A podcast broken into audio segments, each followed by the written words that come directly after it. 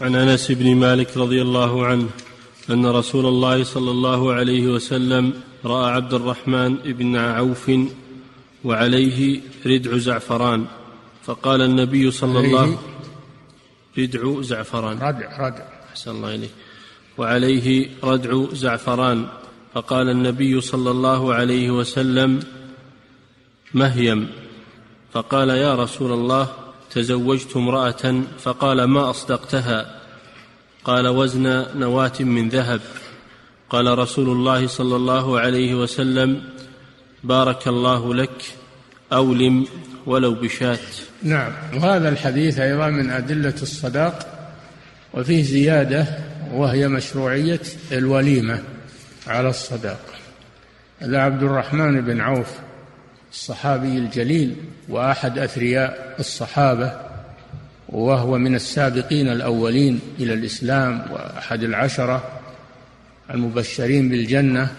رأى النبي صلى الله عليه وسلم عليه ردعا يعني نقاط نقاط من الزعفران. وهذا لا يليق بالرجال أنهم يصبغون بالزعفران ثيابهم. كان ينكر صلى الله عليه وسلم لبس المعصفر والمزعفر للرجال. فقال له مهيم كلمة استنكار كلمة استفهام استنكاري كلمة استفهام استنكاري. مهيم يعني ما السبب في هذا؟ فبين له رضي الله عنه أنه تزوج امرأة. ومعلوم أن الزوج أول ما يدخل على المرأة أنه يصيبه شيء من طيبها من الطيب الذي تتطيب به يقع على ثيابه أو على بدنه يكون عليه صفرة أو غير ذلك. فهذا شيء جرت به العادة وعبد الرحمن لم يقصده لم يقصد هذا وإنما سببه مخالطة الزوجة الجديدة. فزال استغراب النبي صلى الله عليه وسلم لما عرف السبب. فقال كم أصدقتها؟ قال وزن نواة من ذهب. وزن نواة نواة التمر معروفة من الذهب. وفي رواية خمسة دراهم. فقال النبي صلى الله عليه وسلم بارك الله لك. هذا فيه أنه يدعى للمتزوج بالبركة. أولم أي اصنع وليمة ولو بشاة ولو شاة واحدة. وهذا للتقليل. هذا للتقليل. فأقل الوليمة أن تكون شاة أو تكون أكثر من شاة لكن لا تصل إلى حد الإسراف والتبذير وإنما تكون بقدر ما يؤكل يأكله الحاضرون ولا يطرح في الزبالات كما يفعله المسرفون الآن. وإنما تكون الوليمة في حدود الحاجة. فإن كان الحاضرون قليلين يقلل الوليمة بقدرهم. وإن كان الحاضرون كثيرين فيعمل من الوليمة ما يكفيهم. هذا هو العدل.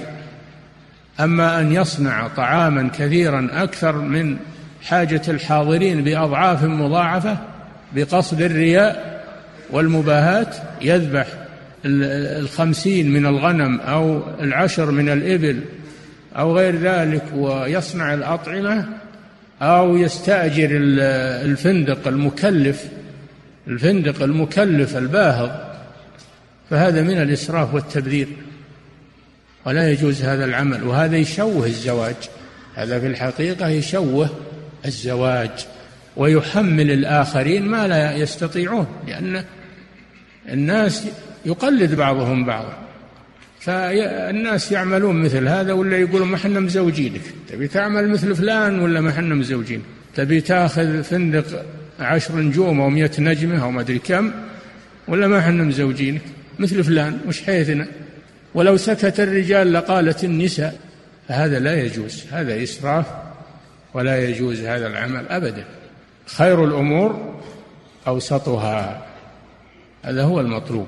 وكان النبي صلى الله عليه وسلم في وليمته إن أحيانا يكون فيها لحم وأحيانا تكون خبزا وأدما وسمنا. ما ما كان يتكلف صلى الله عليه وسلم شيئا معدوما ولا يمنع شيئا موجودا بل كان يبذل الموجود عليه الصلاة والسلام. إنما لا تخلو لا يخلو الزواج من وليمة لأن هذا من إعلان النكاح. والنكاح يعلن ولا يكون سرا لأنه إذا أسر النكاح صار شبيها بالزنا وصار محل اتهام فلا بد من إعلانه أولا بالولي والشاهدين عند العقد. هذا من الإعلان. ولي شاهدين هذا من الإعلان. ثانيا ضرب الدف من النساء عليه هذا من الإعلان.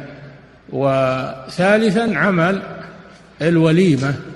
هذا كله من إعلان النكاح. قوله صلى الله عليه وسلم أعلنوا هذا النكاح واضربوا عليه بالغربال. في رواية بالدف.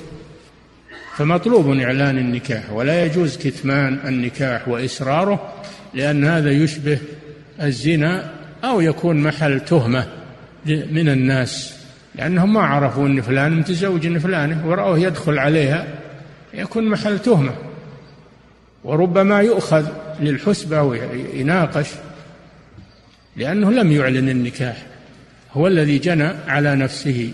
فهذا الحديث فيه فوائد. اولا فيه أنه لا يجوز للرجل أن يلبس المعصفر والمزعفر لأن النبي صلى الله عليه وسلم استغرب من عبد الرحمن بن عوف.